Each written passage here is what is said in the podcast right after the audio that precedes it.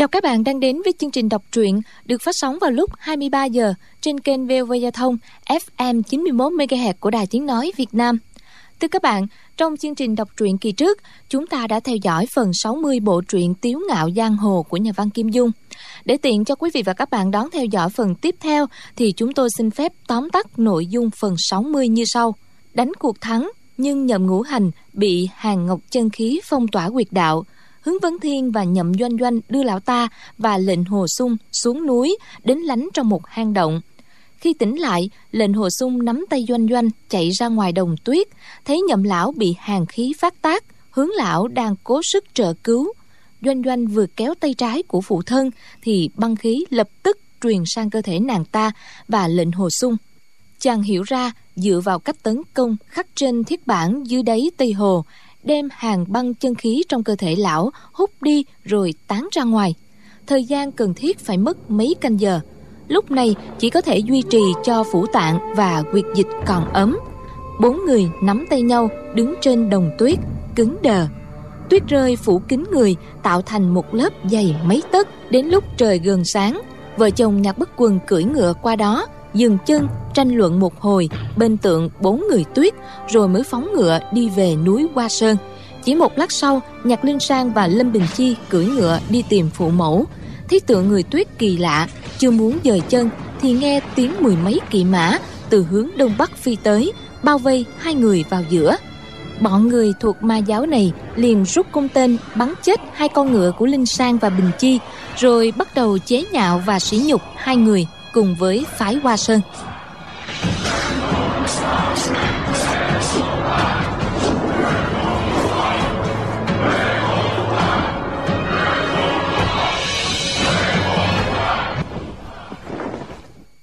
Nhạc Linh Sang, Lâm Bình Chi, lệnh Hồ Sung nghe những lời lẽ vô lễ như vậy đều tức giận vô cùng.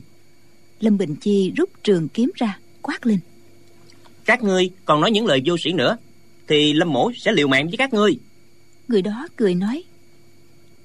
Các ngươi xem kìa hai tên giang phu dâm phụ viết những chữ gì ở trên người tuyết. Lâm bình chi lớn tiếng nói. Ta liều mạng với các ngươi. Lệnh hồ sung nghe choang một tiếng biết lâm bình chi dung kiếm đâm ra. Tiếp theo nghe tiếng binh khí kêu choang choang có người nhảy xuống ngựa động thủ với gã. Nhạc linh sang liền dung kiếm xông lên trước bảy tám tên hán tử cùng la lên. Để ta đối phó với con bé này. Một tên hán tử cười nói mọi người á đừng có giành nhau rồi ai cũng đến lượt. Tiếng binh khí vang lên nhạc linh sang và địch nhân đã động thủ. Bỗng nghe một tên hán tử tức giận gầm lên trong tiếng gầm đầy vẻ đau đớn. Hắn trúng kiếm bị thương rồi. Một tên hán tử nói con bé này hạ thủ rất là ác độc xử lão tầm để ta báo thù cho trong tiếng binh khí va nhau nhạc linh sang la lên cẩn thận! Choang một tiếng chỉ nghe lâm bình chi hự lên một tiếng. Nhạc linh sang kinh hãi tiểu lâm tử! Dường như lâm bình chi đã bị thương. Có người thét lên giết tiểu tử này đi! Người cầm đầu nói đừng giết hắn phải bắt sống.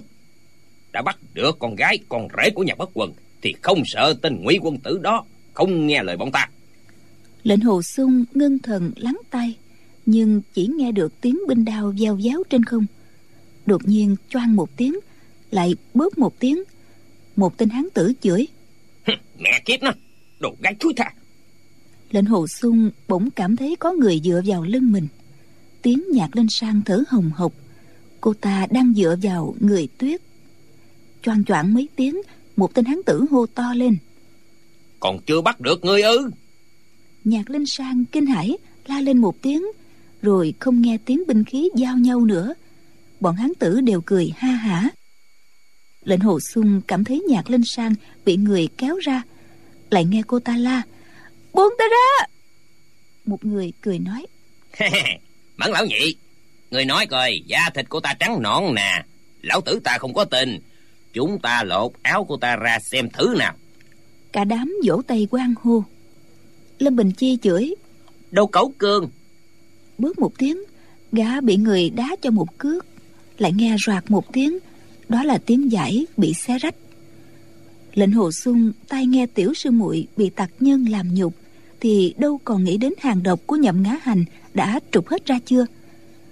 Chàng cố sức từ trong trụ tuyết nhảy ra tay phải rút trường kiếm ở lưng tay trái đưa lên vuốt tuyết động trên mắt nào ngờ tay trái không sao cử động được. Trong tiếng kinh hãi, hô quán của mọi người lệnh hồ sung đưa tay phải lên, vuốt mắt. Vừa thấy ánh sáng, trường kiếm phóng ra. Ba tên hán tử bị trúng kiếm ở yết hầu. Chàng xoay người lại, choang choang hai tiếng, lại đâm trúng hai người nữa. Một tên hán tử dặn hai tay của nhạc linh sang ra sau lưng. Còn một tên hán tử đứng trước mặt cô ta để nghinh địch trường kiếm của lệnh hồ sung đâm vào dưới sườn trái của gã. Chân phải nhấc lên, đá người gã một cước. Chàng rút trường kiếm từ thi thể gã ra. Tai nghe sau lưng có người đánh lén. Lệnh hồ sung không quay đầu lại, phóng ngay hai chiêu kiếm, đâm trúng tim hai người ở sau lưng. Thuận tay, chàng dung kiếm qua bên người nhạc linh sang, đâm thẳng vào yết hầu gã, nắm giữ hai tay cô. Gã buông hai tay, phục lên vai nhạc linh sang cổ họng máu phun ra như suối. Biến cố này xảy ra quá đột ngột. Trong nháy mắt, lệnh hồ xuân đã giết chín người. Tên cầm đầu quát lên một tiếng, múa tích song thiết bài, đánh xuống đầu lệnh hồ xuân. Trường kiếm của lệnh hồ xuân rung động, từ trong kẽ hở giữa hai thiết bài, đâm thẳng vào mắt trái của lão. Lão rú lên một tiếng, rồi ngã ngửa về sau. Lệnh hồ xuân quay lại, chém ngang, đâm thẳng, lại giết thêm ba tên nữa còn lại bốn tên sợ đến khiếp vía la lên một tiếng. Không ai bảo ai đều chạy ra bốn phía để thoát thân. Lệnh hồ xuân quát to. Các người làm nhục tiểu sư muội của ta thì đừng hòng còn một tên nào sống sót. Chàng đuổi theo hai người trường kiếm phóng nhanh ra đều đâm xuyên từ sau ra trước ngực. Hai người này đang chạy gấp trúng kiếm đã tắt thở nhưng chân vẫn còn chạy hơn 10 bước nữa mới ngã xuống đất thấy hai người còn lại, một người chạy hướng đông, một người chạy hướng tây. Lệnh hồ xuân chạy nhanh về hướng đông. Sử kinh lực phóng trường kiếm ra, biến thành một đường ngân quang cắm sâu vào lưng người đó. Lệnh hồ xuân quay lại, đuổi theo người chạy về phía tây. Sau khi chạy được mười mấy trượng, đã đuổi kịp sau lưng gã. Chàng đưa tay ra, mới phát giác trong tay không có binh khí. Bèn dẫn lực vào ngón tay, nhắm đâm vào sau lưng gã người đó thấy lưng đau buốt, liền quay đao chém lại. Công phu quyền cước của lệnh hồ sung bình thường, một chỉ vừa rồi tuy đâm trúng địch nhân, nhưng không biết cách giận lực, nên không đã thương được gã này. Thấy gã dung đao chém đến, lòng chàng không khỏi hoang mang, vội né tránh. Thấy dưới sườn phải của gã có chỗ hở rất lớn, lệnh hồ xuân tung một quyền đánh ra. Không ngờ cánh tay trái chỉ hơi nhúc nhích, giơ lên không được mà cương đao của địch nhân đã chém đến ngay trước mặt. Lệnh hồ xuân kinh hãi vội nhảy lùi về sau. Hắn tự đó dùng đao chém mạnh đến. Lệnh hồ xuân trong tay không có binh khí không dám đối địch với gã nên đành quay người bó chạy. Nhạc linh sang lượm thanh trường kiếm dưới đất rồi nói lớn. Đại sư ca nhận kiếm! Cô ném trường kiếm tới. Lệnh hồ sung xoay tay phải chụp lấy kiếm rồi quay người lại cười ha hả. Tên hán tử dùng cương đao lên không, làm thế sắp chém xuống. Bỗng thấy trường kiếm trong tay lệnh hồ sung lóe lên, gã sợ đến ngẩn người ra, đao không chém xuống được nữa. Lệnh hồ sung từ từ đi đến gần. Tên hán tử rung cầm cập, quỳ hai gối xuống nền tuyết. Lệnh hồ sung tức giận nói, người làm nhục tiểu sư muội ta ta không thể tha được chàng chỉ trường kiếm vào yết hầu của gã. Tâm niệm nhất động đến gần một bước hỏi khẽ. Chữ viết trên người tuyết là những chữ gì? Gã hán tử run run nói. Là là biển cạn đá mòn tình dẫn không phai. Biển cạn đá mòn tình dẫn không phai. Tám chữ này đâm vào tim khiến lệnh hồ sung hồn lạc phách tán. Chàng ngẩn người ra rồi nói biển cạn đá mòn tình vẫn không phai. Lòng vô cùng đau xót chàng phóng trường kiếm ra đâm vào yết hầu gã hán tử. Lệnh hồ sung quay người lại thấy nhạc linh sang đang dìu lâm bình chi đứng dậy. Mặt mũi toàn thân hai người dính đầy máu. Lâm bình chi đứng thẳng người cung tay nói với lệnh hồ sung. Đa tạ lệnh hồ huynh đã cứu giúp. Lệnh hồ sung nói có gì đâu. Ngươi bị thương có nặng không? Lâm bình chi nói. Dạ không sao. Lệnh hồ sung đưa trường kiếm cho nhạc linh sang chỉ xuống hai dấu gió ngựa rồi nói. Sư phụ sư nương đi về hướng này nè. Lâm bình chi đáp dạ. Nhạc linh sang dắt hai con ngựa của địch nhân để lại rồi tung người nhảy lên ngựa. Cô nói. Chúng ta đi tìm gia gia má má đi. Lâm bình chi cố gắng leo lên ngựa nhạc linh sang giọt ngựa chạy ngang qua người lệnh hồ sung. Cô thắng cương, nhìn vào mặt chàng. Lệnh hồ sung thấy ánh mắt của cô ta, cũng nhìn lại. Nhạc linh sang nói, đa đa tạ, đại sư ca. Cô quay đầu, thúc ngựa. Cả hai chạy theo vết chân ngựa của vợ chồng nhạc bất quần về hướng tây bắc.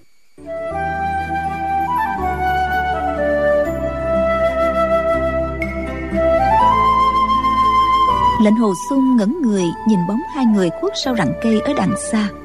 Mới từ từ quay người lại. Thấy nhậm ngã hành hướng dẫn thiên doanh doanh. Cả ba người đều đã thoát ra khỏi tuyết đang chăm chú nhìn mình. Lệnh hồ sung vui mừng nói nhậm giáo chủ giảng bối không làm ảnh hưởng đến chuyện của giáo chủ chứ? Nhậm ngã hành cười gượng nói chuyện của ta thì không sao nhưng chính người thì hỏng hết rồi canh thầy trai của người thế nào rồi? Lệnh hồ sung nói kinh mạch trên tay giảng bối không thuận khí quyết không thông không điều khiển được cánh tay theo ý muốn nữa rồi. Nhậm ngã hành châu mày nói ừ chuyện này có chút phiền phức. Chúng ta từ từ nghĩ cách chữa. Người đã cứu được đại tiểu thư của nhạc gia coi như đã báo đáp ân đức của sư môn rồi. Từ nay không ai sợ ai nữa. Ấy lư lão đại tại sao càng ngày càng tệ hại làm những chuyện đê tiện như vậy. Hướng dẫn thiên nói. Thuộc hạ nghe ngữ khí của hắn. Dường như hắn muốn bắt hai tên này về hắc một nhai. Nhậm ngã hành nói. Chẳng lẽ là chủ ý của đồng phương bất bại? Hắn và lão ngụy quân tử đâu có xích mích gì. Lệnh hồ xuân chỉ mấy thi thể nằm ngổn ngang dưới tuyết chàng hỏi. Những người này là thuộc hạ của đông phương bất bại hả? Nhậm ngã hành nói. Là thuộc hạ của ta lệnh hồ xuân gật đầu. Doanh doanh nói gia gia cánh tay của xuân ca thế nào? Nhậm ngã hành cười nói người đừng có lo con rể ngoan trút hàng đâu cho gia gia. Thái sơn lão nhi đương nhiên sẽ tìm cách trị khỏi cánh tay cho hắn. Lão nói như vậy rồi cười ha hả nhìn lệnh hồ xuân khiến chàng rất lúng túng. Doanh doanh nói khẽ gia gia gia gia đừng nói vậy nữa xuân ca từ nhỏ đã là bạn thanh mai trúc mã với nhạc tiểu thư phái qua sơn. Vừa rồi xuân ca đối với nhạc tiểu thư có tình như vậy, chẳng lẽ gia gia không hiểu sao? Nhậm ngã hành cười nói. Nhạc bất quần nguy quân tử là cái tha gì? Con gái của hắn làm sao có thể bị với con gái của ta được? Hơn nữa, nhạc cô nương này đã yêu người khác. Hạng gái lắng lơ như vậy, từ nay về sau xuân nhi đừng để tâm đến để làm gì nữa chuyện chơi với nhau từ hồi nhỏ. Có gì đáng bận tâm đâu. Doanh doanh nói xuân ca vì hài nhi mà đại náo thiếu lâm, thiên hạ đều biết lại vì hài nhi mà không muốn trở về qua sơn. Chỉ riêng hai chuyện này đã làm cho hài nhi mãn nguyện lắm rồi. Còn những chuyện khác không cần đề cập đến. Nhậm ngã hành biết con gái vô cùng cương cường hiếu thắng. Lệnh hồ sung còn chưa đề cập đến chuyện cầu hôn, nên bây giờ lão không tiện nói nhiều dù sao chuyện này cũng diễn ra không sớm thì muộn. Lão liền cười ha hả nói. Hay lắm hay lắm. Đại sư cả đời từ từ hãy nói đi. Xuân nhi bí quyết đã thông kinh mạch tay trái ta truyền cho người trước. Lão dãy lệnh hồ sung sang một bên nói pháp môn dẫn khí. Đã thông kinh mạch ra sao? Bảo hắn thuật lại một lần cho nhớ rồi nói. Xuân nhi giúp ta trục hàng đông ta dạy cho xuân nhi đã thông kinh mạch. Hai chúng ta coi như quệ. Muốn làm cho kinh mạch canh tay trái hồi phục như cũ thì phải mất hết bảy ngày. Không thể nóng vội được. Lệnh hồ sung đáp dạ. Nhậm ngã hành giấy tay bảo hướng dẫn thiên và doanh doanh đến. Lão nói Sông Nhi Hôm đó ở cô Sơn Mai Tràng Ta mời người gia nhập nhật quyết thần giáo. Lúc đó người đã cự tuyệt. Hôm nay tình thế đã khác Lão Phù nhắc lại chuyện cũ. Lần này Người sẽ không lần nữa thoái thác chứ.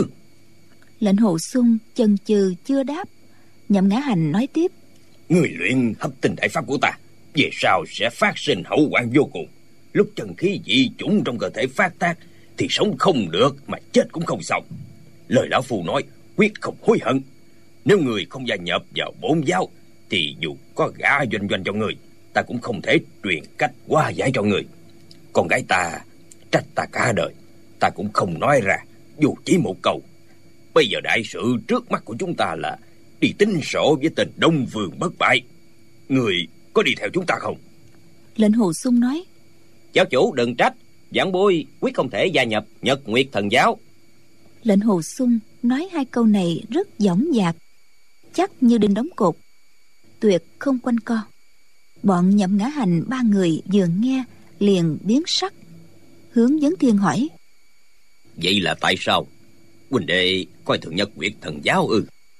Lệnh hồ sung chỉ vào mười mấy xác chết ở trên tuyết Nói Trong Nhật Nguyệt Thần Giáo Toàn là những người này. Tuy giảng bối không ra gì Nhưng cũng xấu hổ khi cùng sánh vai ngang hàng với họ. Hơn nữa giảng bối đã hứa với định nhàn sư thái phải đi làm trưởng môn phái hàng sơn nhậm ngã hành, hướng dẫn thiên, doanh doanh, cả ba người đều lấy làm kinh ngạc. Lệnh hồ sung không muốn gia nhập thần giáo, cũng không có gì lạ. Câu sau cùng của hắn thật mới là lạ đời. Cả ba người không tin vào tay mình nữa. Nhậm ngã hành đưa ngón trỏ chỉ vào mặt lệnh hồ sung. Bỗng láo cười làm chấn động những mảng tuyết tụ trên những cành cây gần đó, rơi ào ào xuống láo cười một trận rồi mới nói. Người người người muốn đi làm ni cô ư? Đi làm chướng môn nhân của bọn ni cô hả? Lệnh hồ sung nghiêm sắc mặt nói. Không phải làm ni cô mà là đi làm trưởng môn nhân phái hàng sơn. Lúc định nhàn sư thái lâm tử chính miệng sư thái đã cầu xin giảng bối. Nếu giảng bối không chấp thuận thì lão sư thái chết không nhắm mắt. Định nhàn sư thái vì giảng bối mà chết giảng bối biết rõ chuyện này là chuyện khiến ai nghe cũng kinh ngạc nhưng không cách nào từ chối được. Nhậm ngã hành cười mãi không thôi. Doanh doanh nói định nhàn sư thái đã vì hài nhi mà chết. Lệnh hồ xuân nhìn cô trong ánh mắt chứa đầy niềm cảm kích. Nhậm ngã hành ngừng cười láo hỏi Người nhận sự quý thác của người Mà phải trung thành ư? Lệnh hồ sung đáp Đúng vậy Định nhàn sư thái Vì chịu sự quỷ thác của giảng bối Nên mới bị tán mạng. Nhậm ngã hành gật đầu nói Vậy cũng được Ta là lão quái Còn ngươi là tiểu quái. Không làm những chuyện la đời Thì sao mà thành người kinh thiên động địa được? Ngươi đi làm chướng môn của bọn ni cô lớn nhỏ Thì ngươi cứ đi hàng sơn đi. Lệnh hồ sung lắc đầu nói không giảng bối muốn lên chùa thiếu lâm nhậm ngã hành hơi ngạc nhiên rồi liền hiểu ra. Lão nói phải rồi. Người muốn đem thi thể của hai lão ni cô đưa về núi hằng sơn. Lão quay lại nói với doanh doanh. Người muốn theo sùng nhi đến chùa thiếu lâm hay không? Doanh doanh đáp không hà nhi đi theo gia gia. Nhậm ngã hành nói đúng ngươi không thể theo hắn lên hàng sơn làm ni cô được. Lão nói như vậy rồi cười ha hả nhưng trong tiếng cười lại đượm vẻ cay đắng. Lệnh hồ sung cung tay xá dài nói nhậm giáo chủ hướng đại ca doanh doanh xin cáo từ. Lệnh hồ sung quay người bước đi. Chừng hơn 10 bước chàng quay người lại nói nhậm giáo chủ khi nào các vị lên hát một nhai? Nhậm ngã hành nói đây là chuyện nội bộ của bổn giáo không thể để người ngoài nhọc tâm lo lắng. Lão biết lệnh hồ sung hỏi câu này là có ý muốn rút đao tương trợ cùng đối phó với đông phương bất bại, nên lão liền từ chối. Lệnh hồ sung gật đầu, lượm thanh trường kiếm ở dưới tuyết dắt vào lưng, rồi quay người đi.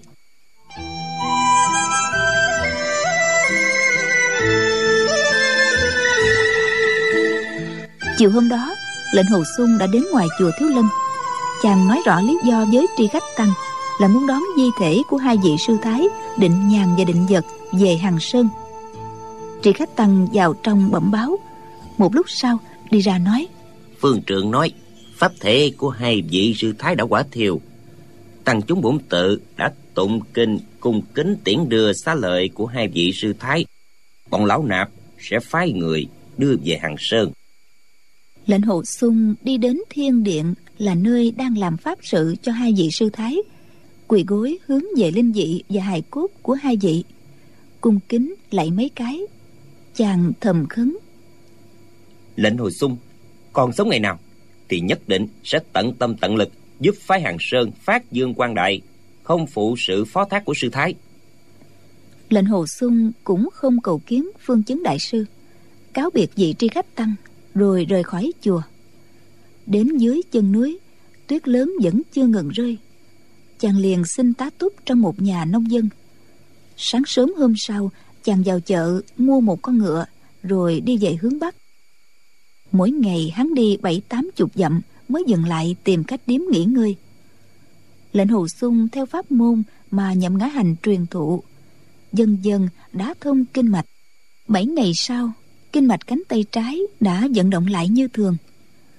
Lệnh hồ sung đi thêm mấy ngày nữa. Trưa hôm nọ chàng uống rượu trong một tủ lâu. Thấy người trên đường đi lại tấp nập, rất vội vã nhà nhà đang chuẩn bị ăn tết. Không khí rất nhộn nhịp.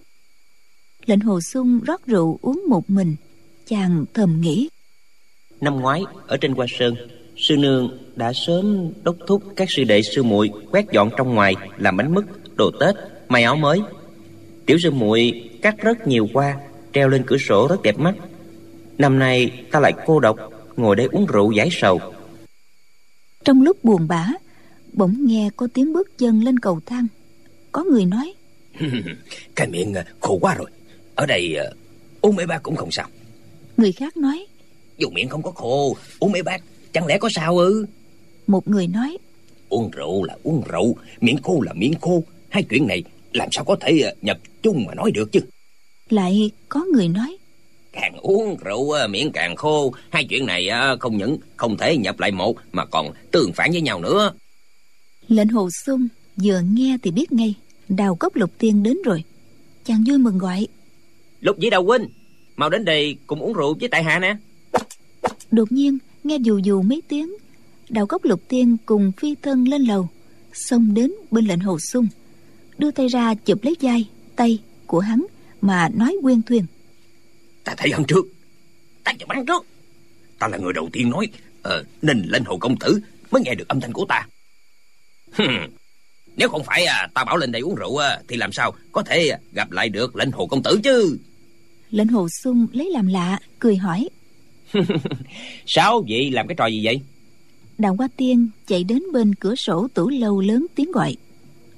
Tiểu ni cô đại ni cô lão ni cô và mấy ni cô không già không trẻ đào hoa tiên ta tìm được lệnh hồ công tử rồi. Mau đem lên một ngàn lương bạc lên đây. Đào chi tiên chạy đến la lên. Đào chi tiên ta là người đầu tiên phát hiện ra lệnh hồ công tử ai à tiểu ni cô à mau đem bạc lên đây đi. Đào căn tiên và đào thực tiên mỗi người chụp lấy cánh tay của lệnh hồ sung rồi tranh nhau nói. Ta tìm được. Không phải là ta là ta chứ. Nghe bên kia đường có tiếng người phụ nữ la lên tìm được lệnh hồ đại hiệp rồi hả? Đào thực tiên nói. Đã tìm được lệnh hồ sung rồi. Mau đem tiền lên đây đi. Đào cán tiên nói. Nè tiền trao là cháu mới múc à. Đào căng tiên nói. Đúng đúng. Nếu tiểu ni cô lật lọng thì chúng ta đem lệnh hồ sung giấu đi không trao cho bọn các người nữa đâu. Đào chi tiên hỏi. Làm sao mà giấu được? Đem hắn nhốt lại không cho bọn tiểu ni cô gặp mặt sao? Có tiếng bước chân lên cầu thang mấy người nữ giọt lên. Người đầu tiên chính là đệ tử nghi hòa, phái hằng sơn. Phía sau có bốn ni cô. Còn có hai cô nương trẻ tuổi là trịnh ngạc và tần quyên. Bảy người vừa gặp lệnh hồ xuân vẻ mặt liền hớn hở. Có người gọi lệnh hồ đại ca, có người gọi lệnh hồ đại hiệp, có người gọi lệnh hồ sung lại cũng có người gọi lệnh hồ công tử. Bọn đào căn tiên cùng đưa tay ra cản trước mặt lệnh hồ sung cả bọn nói. Không đưa một ngàn lượng bạc thì không có giao người. Lệnh hồ sung cười nói. Lốt giấy đào huynh. Một ngàn lượng bạc là tiền gì vậy?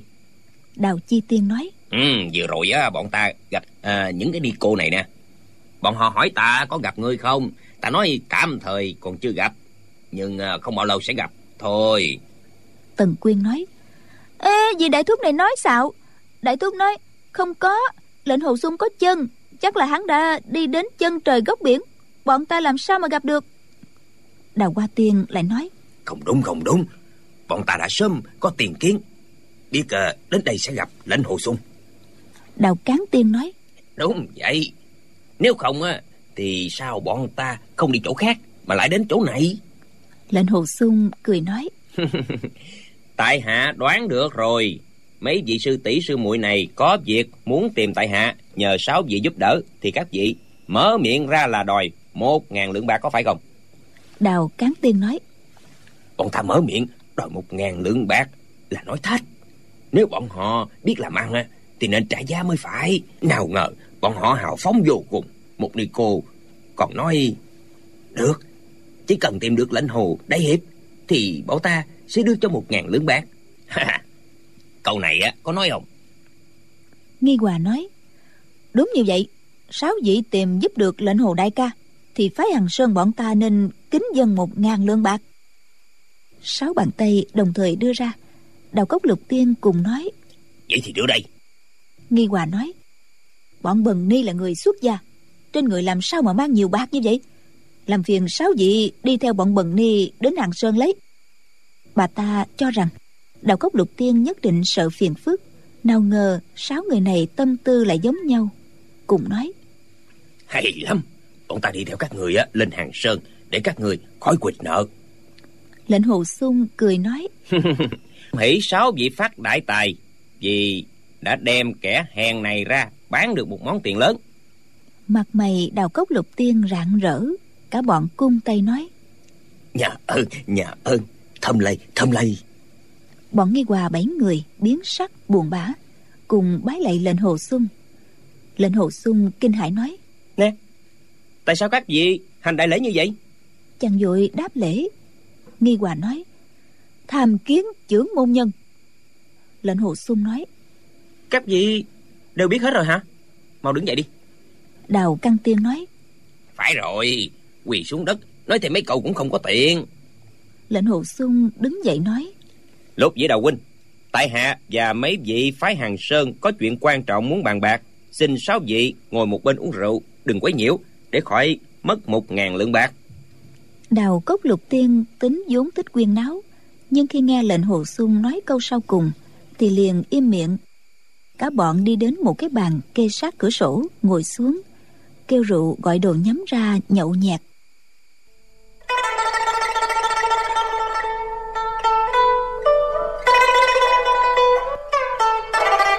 Bọn nghi hòa đứng dậy nhớ đến cái chết thê thảm của hai vị sư thái định nhàn và định vật không kìm được đau đớn khóc òa lên. Đào hoa tiên nói ồ lạ thật lạ thật tại sao bỗng nhiên khóc cả lên vậy? Các người gặp lệnh hồ sung mà khóc thì còn ra cái thể thống gì nữa? Lệnh hồ sung tức giận nhìn lão. Đào hoa tiên sợ hãi đưa tay bụm miệng lại. Nghi hòa khóc lóc nói hôm đó lệnh hồ đại ca à không chưởng môn nhân, lên bờ uống rượu, rồi không trở lại thuyền. Sau đó mạc đại sư bá phải hành sơn đến giải thích cho bọn bận ni biết. Nói chưởng môn nhân đến chùa thiếu lâm để gặp chưởng môn sư túc và định vật sư túc mọi người mới bàn bạc, đều nói, chi bằng tất cả cùng lên chùa thiếu lâm để tương tụ với chưởng môn nhân và hai vị sư túc không ngờ, đi giữa đường thì gặp mấy chục hào khách giang hồ nghe bọn họ bàn bạc nói là chưởng môn nhân thống lãnh quần hào, tấn công chùa thiếu lâm như thế nào? Chuyện mấy ngàn tăng chúng chùa thiếu lâm sợ quá, chạy hết ra sao? Có một lão già mập lùng, nói là, lão, họ lão. Lão nói lão nói chưởng môn sư túc và định vật sư túc bị người ta ám hại trong chùa thiếu lâm. Lúc chưởng môn sư túc sắp chết, muốn chưởng môn nhân chưởng môn nhân tiếp nhiệm chưởng môn bổn phái câu nói này, lúc đó có nhiều người tai nghe, mắt thấy. Bà nói đến đây, khóc không thành tiếng. Sáu tên đệ tử cùng sụp sùi khóc theo. Lệnh hồ sung than lúc đó, định nhàn sư thái, quả thực đã bảo tại hạ gánh vác trọng trách này. Nhưng nghĩ lại, tại hạ là một thanh niên nam tử, thanh danh tàn tạ, ai ai cũng biết, là một lãng tử vô hạnh. Sao có thể làm trưởng môn phái hàng sơn được? Nhưng trước tình thế lúc đó, nếu tại hạ không hứa thì định nhàn sư thái chết không nhắm mắt. Ôi, chuyện này thật khó vô cùng. Nghi hòa nói, bọn bần ni, bọn bần ni đều mong muốn mong muốn trưởng môn nhân đến chấp trưởng môn hộ hằng sơn. Trịnh ngạc nói, trưởng môn sư thúc, trưởng môn sư thúc, thống lãnh bọn đệ tử, giàu sinh ra tử, mấy lần cứu tính mạng bọn đệ tử bọn đệ tử phái hàng sơn, ai ai cũng đều biết trưởng môn sư thúc là một vị chính nhân quân tử. Tuy trưởng môn sư thúc là nam tử, nhưng trong môn quy của bổn môn không có cấm nam tử làm trưởng môn. Một ni cô trung niên là nghi văn nói, tất cả bọn đệ tử khi nghe tin hai vị sư thúc viên tịch đều đau buồn khôn xiết. Nhưng khi nghe trưởng môn sư thúc lên tiếp nhiệm trưởng môn, để phái hằng sơn không đến nỗi bị diệt vong, cho nên bọn đệ tử cảm thấy được an ủi rất nhiều nghi hòa nói, sư phụ của đệ tử và hai vị sư túc đều bị người giết hại. Ba vị sư trưởng hàng chữ định, phái hàng sơn, viên tịch trong vòng chỉ mấy tháng, mà ngay cả hung thủ là ai, bọn đệ tử cũng không biết. Chướng môn sư thúc à? Chướng môn sư thúc lên làm chướng môn nhân thật tốt quá. Nếu không có chưởng môn sư thúc thì không thể nào báo thù được cho ba vị sư trưởng của bọn đệ tử. Lệnh hồ sung gật đầu nói ừ. Trọng trách báo thù tuyết hận cho ba vị sư thái. Dĩ nhiên tại hạ sẽ gánh lấy. Tần quyên nói sư thúc bị phái hoa sơn đuổi đi bây giờ lên làm trưởng môn phái hàng sơn. Tây nhạc bắc nhạc hai phái trong võ lâm cũng cùng ngang hàng. Nên về sau sư thúc có gặp nhạc tiên sinh thì cũng không phải gọi nhạc tiên sinh là sư phụ nữa. Nhiều lắm chỉ xưng nhạc tiên sinh một tiếng là nhạc sư huynh mà thôi. Lệnh hồ sung chỉ cười nghĩ bụng. Ta chẳng còn mặt mũi nào mà đi gặp vị nhạc sư huynh này nữa. Trịnh ngạc nói, bọn đệ tử sau khi biết tin hai vị sư thái viên tịch, liền đi suốt ngày đêm đến chùa thiếu lâm, dọc đường gặp mặt đại sư bá. Người nói trưởng môn sư thúc không còn ở trong chùa nữa. Sư bá muốn đệ tử mau chóng đi tìm cho được trưởng môn sư thúc. Tần quyên nói mạc đại sư bá còn nói, tìm trưởng môn sư thúc càng sớm càng tốt đó.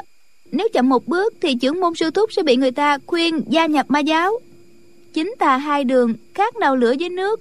Mà phái hàng sơn thì không có trưởng môn nhân. Trịnh ngạc liếc qua tần quyên một cái, rồi nói, tần sư muội, bà đâu nói đó à? Trưởng môn sư thúc làm sao mà chịu gia nhập ma giáo được? Tần quyên nói, đúng rồi, nhưng mặt đại sư bá đã nói như vậy mà. Lệnh hồ sung nghĩ thầm, mặt đại sư bá, suy tính mọi chuyện đều chuẩn xác. Ta không gia nhập nhật nguyệt thần giáo chỉ trong đường tơ kẻ tóc. Hôm đó nếu nhậm giáo chủ không đem nội công bí quyết ra dụ ta mà thành khẩn mời ta gia nhập thần giáo thì ta rất khó khước từ. Nể mặt doanh doanh và hướng đại ca không chừng ta đã đồng ý. Sau khi lo liệu đại sự cho phái hàng sơn xong ta sẽ gia nhập thần giáo cũng không biết chừng. Vậy là lệnh hồ sung bèn nói. Ừ vì lẽ đó mà các vị treo giải thưởng một ngàn lượng bạc để tróc nã lệnh hồi sung khắp nơi có phải không? Tần quyên nín khóc, bật cười. Cô nói, tróc nã lệnh hồ sung à bọn đệ tử thật không dám đâu. Trịnh ngạc nói, sau khi tất cả bọn đệ tử nghe mặt đại sư bá chỉ bảo, bèn chia thành từng tốp bảy người đi tìm trưởng môn sư thúc, để mời trưởng môn sư thúc sớm lên hàng sơn xử lý đại sự trong bổn phái. Hôm nay gặp đào cốc lục tiên bọn họ ra miệng đòi một ngàn lượng bạc. Chỉ cần tìm được trưởng môn sư thúc đừng có nói một ngàn lượng mà đòi một vạn lượng. Bọn đệ tử cũng phải tìm cách đi quá duyên để đưa cho bọn họ đó. Lệnh hồ sung mỉm cười nói. Tại hạ làm trưởng môn của các vị chưa đem lại được ích lợi nào mà còn khiến cho các vị phải đi quá duyên bọn tham quan ô lại cường hào gian ác. Về bản lãnh này nhất định các vị có tiến bộ nhiều lắm á. Bảy đệ tử nhớ lại chuyện đi quá duyên nhà của lão bạch bát bì ở phúc kiến. Tạm quên đi sự đau khổ. Nhịn không được, mặt ai cũng lộ ra vẻ tức cười. Lệnh hồ sung nói, được, mọi người đừng lo lắng.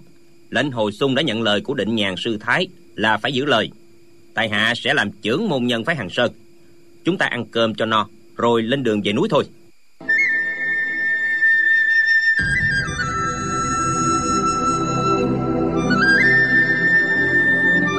Bảy đệ tử đều rất vui mừng. Lệnh hồ sung ngồi cùng bàn với đạo cốc lục tiên để uống rượu. Chàng hỏi sáu người cần một ngàn lượng bạc để làm gì? Đạo căn tiên nói dạ miêu tử kế vụ thi nghèo túng quá. Nếu không có một ngàn lượng bạc thì biết sống làm sao? Bọn ta đã đồng ý gom góp giúp cho hắn rồi. Đào cán tiên nói hôm đó ở trong chùa thiếu lâm huynh đệ bọn ta và kế vô thì đánh cô đào hoa tiên cướp lời. Kết quả dĩ nhiên kế vô thì bị thua. Tiểu tử này sao có thể thắng nổi huynh đệ bọn ta được chứ? Lệnh hồ sung nghĩ thầm. Bọn họ và kế vô thì đánh cuộc thì nhất định bọn họ bị thua. Lệnh hồ sung bèn hỏi. Nè đánh cuộc cái gì vậy? Đào thực tiên nói. Chuyện đánh cuộc có liên quan đến công tử đó. Bọn ta đoán công tử nhất định không làm trưởng môn phái hàng sơn. Không phải không phải. Bọn ta đoán nhất định công tử sẽ làm trưởng môn phái hàng sơn. Đào hoa tiên nói dạ miêu tử lại đoán công tử nhất định không chịu làm trưởng môn phái hàng sơn. Bọn ta nói đại trưởng phu nói phải có chữ tính công tử đã đồng ý với lão ni cô đó làm trưởng môn phái hàng sơn. Anh hùng thiên hạ đều nghe thấy mà đâu có lý nào công tử lại chối cãi. Đào chi tiên nói Dạ miêu tử nói lệnh hồ sung phiêu bạc giang hồ Không bao lâu nữa sẽ lấy thánh cô của ma giáo làm vợ. Thì làm sao chịu đi đàn đúng với bọn ni cô già ni cô trẻ đó chứ? Lệnh hồ sung thầm nghĩ. Dạ miêu tử đối với danh doanh vô cùng kính trọng. Chắc lão không dám mở miệng xưng cô là ma giáo. Nhất định là đào cốc lục tiên Nói năng đảo điên rồi. Chàng bèn hỏi. Vậy là các vị đánh cuộc với hắn Một ngàn lượng bạc. Đào Căn Tiên nói. Đúng vậy Lúc đó bọn ta nghĩ đã nắm chắc phần thắng. Cái vô thì lại nói một ngàn lượng bạc này á, phải quang minh chính đại Không được đi trộm cướp. Ta nói dĩ nhiên là vậy. Đào cốc lục tiên sao có thể đi ăn trộm ăn cướp được chứ? Đào Diệp Tiên cũng nói. Hôm nay bọn ta đụng phải mấy ni cô này. Bọn họ đang đi tìm công tử khắp nơi. Nói muốn mời công tử làm trưởng môn phái hàng sơn. Bọn ta đồng ý giúp bọn họ tìm công tử. Nhưng bọn họ phải tốn một ngàn lượng bạc mới được Lệnh hồ sung mỉm cười nói. Các vị nghĩ dạ miêu tử thua một ngàn lượng bạc Thật là đáng thương. Vì vậy các vị muốn có một ngàn lượng bạc Để đem tặng cho hắn Để hắn nhường cái thua cho các vị có đúng không? Đào Cốc Lục Tiên cùng đáp. Đúng vậy đúng vậy. Công tử đoán việc như thần Đào Diệp Tiên nói. Bạn lạnh đoán việc của công tử Và sao huynh đệ ta cũng không kém nhau là mấy. Bọn lệnh hồ sung cùng đi về phía Hằng Sơn. Không đầy một ngày đã đến chân núi.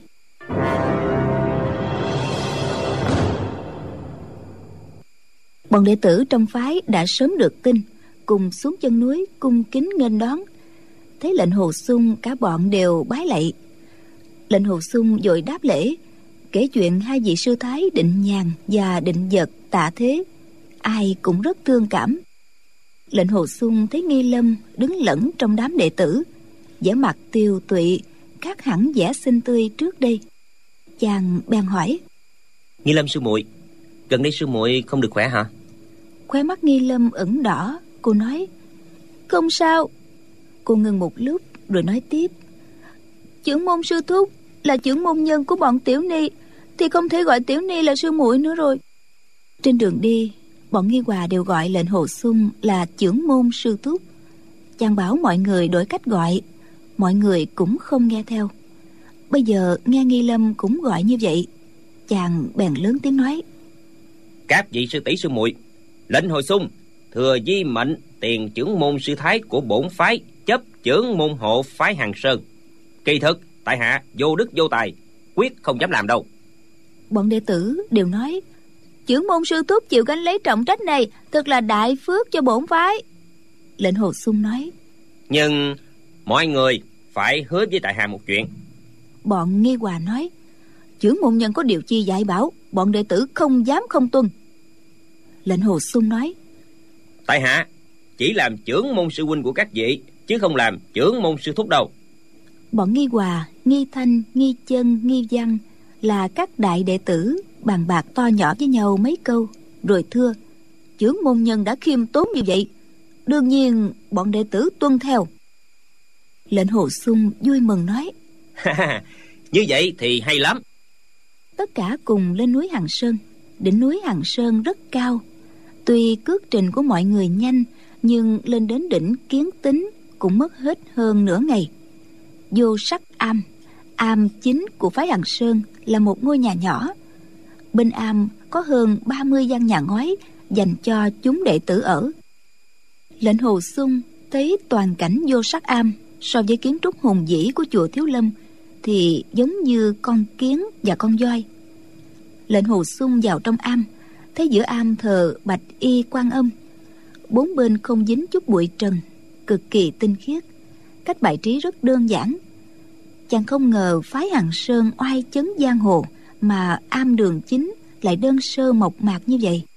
Lệnh hồ sung quỳ lạy tượng quan thế âm bồ tát, rồi du tẩu dẫn chàng đến nơi tĩnh tu của định nhàn sư thái. Chàng chỉ thấy bốn bức tường vắng vẻ, dưới đất có một tấm bồ đoàn cũ, ngoài ra không có gì khác. Lệnh hồ sung rất thích náo nhiệt, thích uống, thích ăn.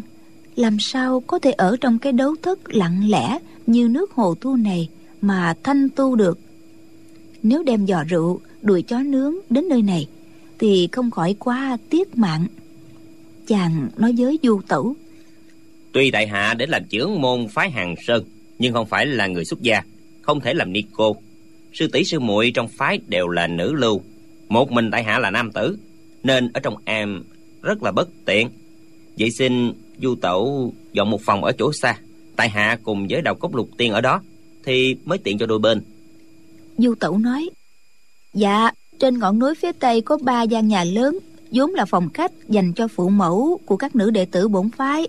Lúc lên thăm có chỗ trú ngụ. Ừ, trưởng môn nhân tạm thời ở bên đó được không à bọn đệ tử sẽ xây một ngôi nhà mới cho trưởng môn nhân ở. Lệnh hồ sung vui mừng nói vậy thì còn gì hơn nữa chứ? Đâu cần phải xây nhà mới. Chàng nghĩ bụng chẳng lẽ suốt đời ta làm trưởng môn nhân phái hàng sơn ư? Ta phải chọn một người thích hợp trong bổn phái. Chỉ cần bọn đệ tử đều khâm phục, thì ngôi vị trưởng môn nhân sẽ được truyền ngay cho cô ta. Ta vỗ mông mà đi, tiêu dao khoái lạc trên giang hồ. Lệnh hồ sung đến phòng khách trên ngọn núi phía tây. Thấy chăn, màn, giường, bàn ghế giống như nhà của một phú nông. Tuy thô sơ, nhưng cũng không tẻ nhạt, trống không như cái vô sắc am du tẩu nói dạ mời trưởng môn nhân ngồi đệ tử đi lấy rượu cho trưởng môn nhân uống ạ. À. lệnh hồ xuân vui mừng hỏi hả trên núi có rượu hả? Chuyện này khiến chàng vui mừng quá độ. Du tẩu mỉm cười nói dạ không những có rượu mà còn có rượu ngon nữa. Nghi lâm tiểu sư muội nghe nói trưởng môn nhân sắp lên hàng sơn. Sư muội nói với đệ tử nếu không có rượu chỉ e rằng trưởng môn nhân không ở được mấy ngày bọn đệ tử giữa đêm khuya phái người đi xuống núi mua mấy chục giò rượu ngon. Lệnh hồ sung hơi ái ngại cười nói người bổn phái ai cũng vất vả vì tại hạ mà tốn kém nhiều. Thật là khó nói quá. Nghi thanh mỉm cười nói hôm đó số lượng bạc quá duyên ở nhà bạch bác bì tuy đã đem một nửa cứu giúp người nghèo nhưng cũng còn nhiều lắm. Sau đó lại đem bán mấy chục con ngựa của quan quân thì trưởng môn sư huynh có uống 10 năm 20 năm cũng chưa có hết tiền.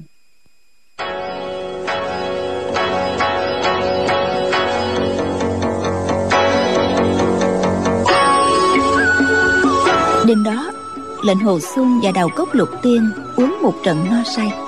Sáng sớm hôm sau, chàng cùng với bọn vô tẩu nghi thanh, nghi hòa bàn bạc với nhau, làm thế nào để nghinh đón hại cốt của hai vị sư thái về rồi tìm cách báo thù cho ba vị sư thái.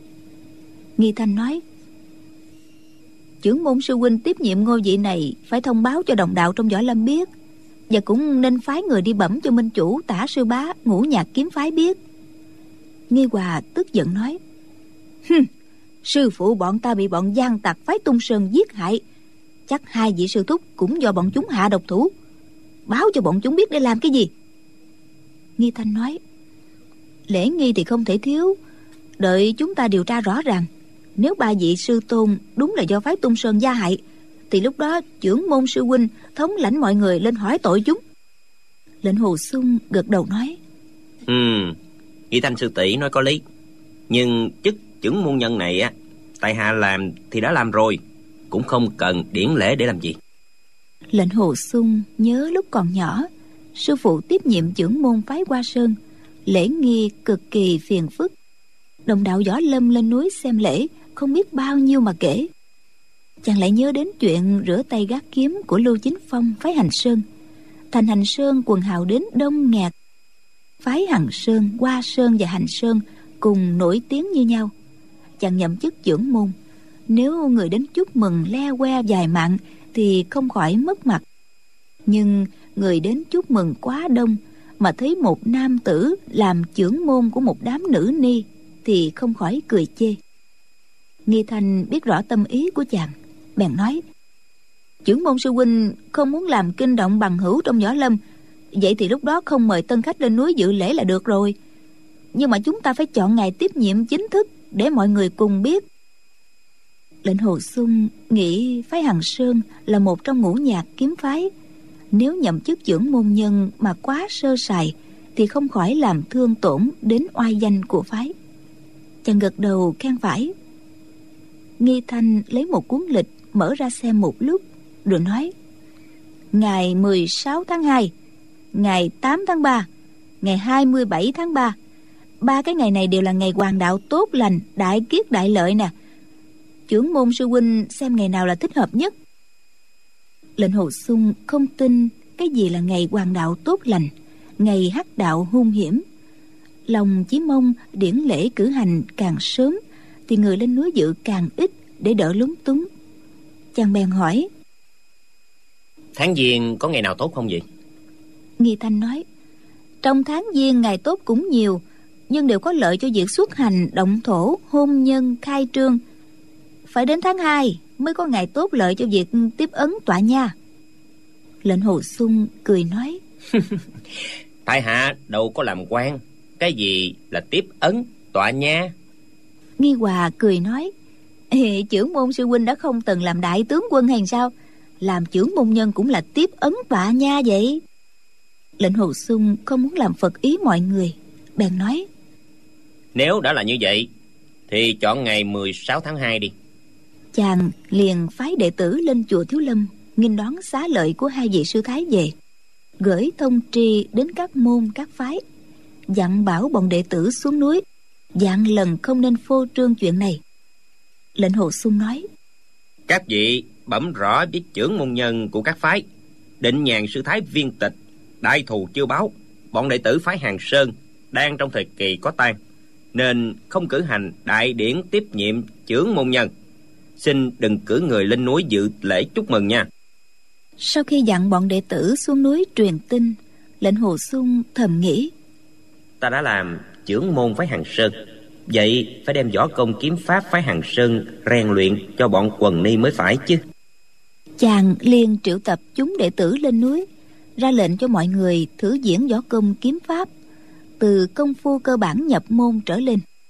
Sau cùng nghi hòa và nghi thanh hai đại đệ tử cùng chiếc chiêu, thi triển chiêu thức thượng thừa trong hằng sơn kiếm pháp.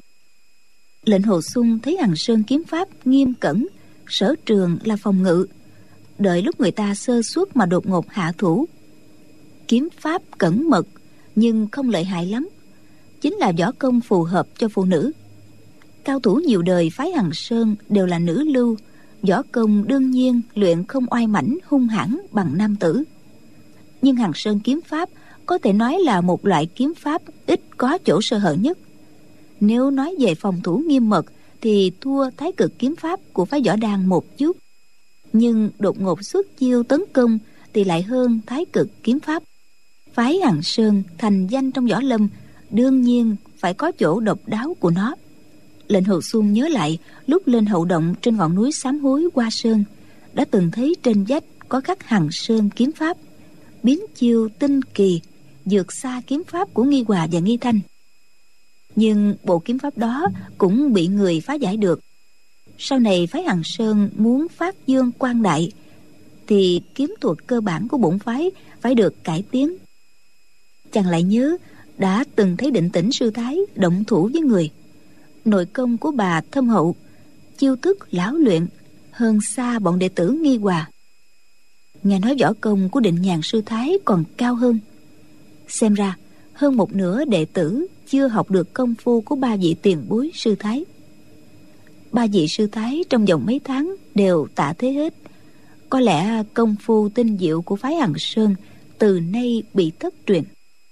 Nghi hòa thấy lệnh hồ xuân ngơ ngẩn suốt thần, không ừ không hử đối với kiếm pháp của bọn đệ tử. Bà bèn nói trưởng môn sư huynh xin trưởng môn chỉ điểm thêm cho. Lệnh hồ xuân nói. Ừ có một bộ kiếm pháp phái hằng sơn. Không biết ba vị sư thái đã truyền cho các vị chưa? Chàng nhận kiếm từ tay nghi hòa rồi đem kiếm pháp phái hằng sơn khắc trên vách đá sử ra từng chiêu rất chậm để chúng đệ tử thấy rõ. Lệnh hồ sung sử vài chiêu thì quần đệ tử đều quan hô. Thấy mỗi chiêu chàng sử ra đều bao hàm tinh yếu của kiếm pháp bổn phái, nhưng biến hóa rất kỳ lạ. So với các bộ kiếm pháp mà bọn họ thường học, đều cao minh hơn rất nhiều. Mỗi chiêu, mỗi tức ai ai nhìn thấy, quyết mạch cũng rạo rực, tinh thần phấn chấn. Bộ kiếm pháp khắc trên vách đá là vật chết. Lúc lệnh hồ sung sử từng chiêu liền mạch lại lại có cả thêm một chút ý mới mà chàng nghĩ ra lệnh hồ sung sử xong quần đệ tử reo hò cúi người bái phục. Nghi hòa nói chưởng môn sư huynh đây rõ ràng là kiếm pháp của phái hằng sơn chúng ta. Nhưng bọn đệ tử chưa bao giờ thấy qua. Chỉ e sư phụ và hai vị sư thúc cũng không biết không biết chưởng môn sư huynh học được ở đâu. Lệnh hồ sung đáp tại hạ thấy trên vách đá trong sơn động nếu các vị muốn học thì tại hạ truyền cho các vị được chăng? Quân đệ tử vui mừng liên tục cảm ơn. Hôm ấy lệnh hồ sung truyền cho bọn đệ tử ba chiêu, đem chỗ ảo diệu trong ba chiêu nói cặn kẽ, chỉ bảo các đệ tử tự luyện tập. Tuy chỉ ba chiêu kiếm pháp, nhưng là ba chiêu tinh thâm vô cùng. Dù là bọn đại đệ tử nghi thanh, nghi hòa cũng phải mất hết bảy tám ngày mới lãnh hội được. Còn như bọn trịnh ngạc, nghi lâm, tần quyên thì khó lĩnh hội hơn đến ngày thứ chín, lệnh hồ sung lại truyền thêm hai chiêu kiếm pháp cho bọn họ. Bộ kiếm pháp cắt trên vách đá, chiêu số không nhiều nhưng cũng mất hơn một tháng mới truyền thụ xong. Còn lĩnh hội hết hay không thì phụ thuộc vào sự tu tập và bản lãnh của mỗi người. Trong hơn một tháng này, chúng đệ tử xuống núi truyền tin lần lượt quay về. Phần nhiều các cô không vui lúc bẩm báo với lệnh hồ sung thì nói ấp a ấp úng. Lệnh hồ xuân biết bọn họ chắc bị người ta chế giễu, sỉ nhục. Nói bọn họ là một quần ni cô mà lại muốn một nam tử làm trưởng môn. Chàng không tiện hỏi cặn kẽ, chỉ an ủi mấy câu. Bảo bọn họ chia nhau đi hỏi các vị sư tỷ để luyện kiếm pháp mà chàng đã truyền thụ. Gặp chỗ nào không hiểu thì chàng sẽ đích thân chỉ điểm thêm đưa thư lên phái hoa sơn do du tẩu và nghi văn là hai đệ tử lão thành trầm tính đảm nhiệm. Hoa sơn và hằng sơn cách nhau không xa. Đáng lý họ phải về từ lâu, nhưng đến giờ vẫn bặt vô âm tính. Ngày 16 tháng 2 đã gần kề mà vẫn không thấy bóng dáng của du tẩu và nghi văn. Lệnh hồ sung liền phái hai đệ tử là nghi quan và nghi tức đi tiếp ứng. Quân đệ tử đoán rằng các môn các phái không ai lên núi dự lễ chúc mừng, nên cũng không chuẩn bị thức ăn và chỗ nghỉ cho tân khách. Mọi người chỉ nhổ cỏ, quét dọn sạch sẽ mấy chục gian nhà, may áo mới, sắm giày mới. Bọn trịnh ngạc may một trường bào màu đen cho lệnh hồ sung, đợi ngày tiếp nhiệm bổn môn. Hằng sơn thuộc bát nhạc trong ngũ nhạc, sắc phục là màu đen. Sáng sớm ngày 16 tháng 2 lệnh hồ sung thức dậy, đi ra. Thấy nhà cửa trên ngọn kiến tính đều treo đèn kết qua bầu không khí rất phấn khởi. Bọn nữ đệ tử tính rất cẩn thận. Ngay cả chuyện nhỏ như một mảnh giấy, sợi dây, họ cũng đều sắp đặt đâu vào đó. Lệnh hồ sung vừa hổ thẹn, vừa cảm kích. Chàng thầm nghĩ, Chỉ vì ta làm liên lụy Khiến hai vị sư thái bị chết thảm, Bọn họ không những không trách ta mà còn coi trọng ta như vậy. Nếu lệnh hồi xung không thể báo thù cho ba vị sư thái Thì thật chẳng đáng làm người. Bỗng nghe sau thung lũng Có người lớn tiếng nói A Lâm A Lâm Gia Gia nhìn thấy ngươi rồi Ngươi có khỏe không? A Lâm Gia Gia của ngươi đến đây. Giọng nói oan oan Làm chấn động sơn cốc Giọng lại bất tuyệt. A Lâm A Lâm Gia Gia người Gia Gia người Nghi Lâm nghe tiếng gọi, vội chạy ra.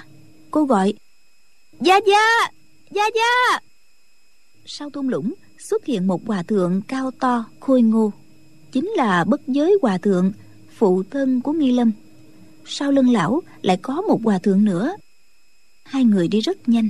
Trong khoảnh khắc đã đến gần. Bất giới hòa thượng lớn tiếng nói, lãnh hồ công tử công tử bị trọng thương mà không chết còn được làm chữa môn nhân của con gái ta thì hay quá. Lệnh hồ sung cười nói đó là nhờ hồng phúc của đại sư đó. Nghi lâm đi đến kéo tay phụ thân rất thân thiết. Cô cười nói gia gia gia gia biết hôm nay là ngày tốt. Lệnh hồ đại ca tiếp nhiệm trưởng môn với hằng sơn cho nên gia gia tới chúc mừng phải không? Bất giới cười nói chúc mừng thì không cần. Ta đến để đầu nhập vào phái hằng sơn. Mọi người đều cùng một nhà thì có gì đâu mà chúc mừng. Lệnh hồ xuân giật mình hỏi. Đại sư muốn đầu nhập phái hằng sơn hả? Bất giới nói. Đúng vậy. Con gái của ta là môn hạ phái hằng sơn. Ta là lão tử của nó thì dĩ nhiên cũng là người phái hằng sơn. Có một tên thôi một chế giễu công tử. Nói công tử là một đại nam nhân mà làm chướng môn nhân của một bầy ni cô cho cô nương. Bọn chung không biết công tử đa tình đa nghĩa có tấm lòng đặc biệt các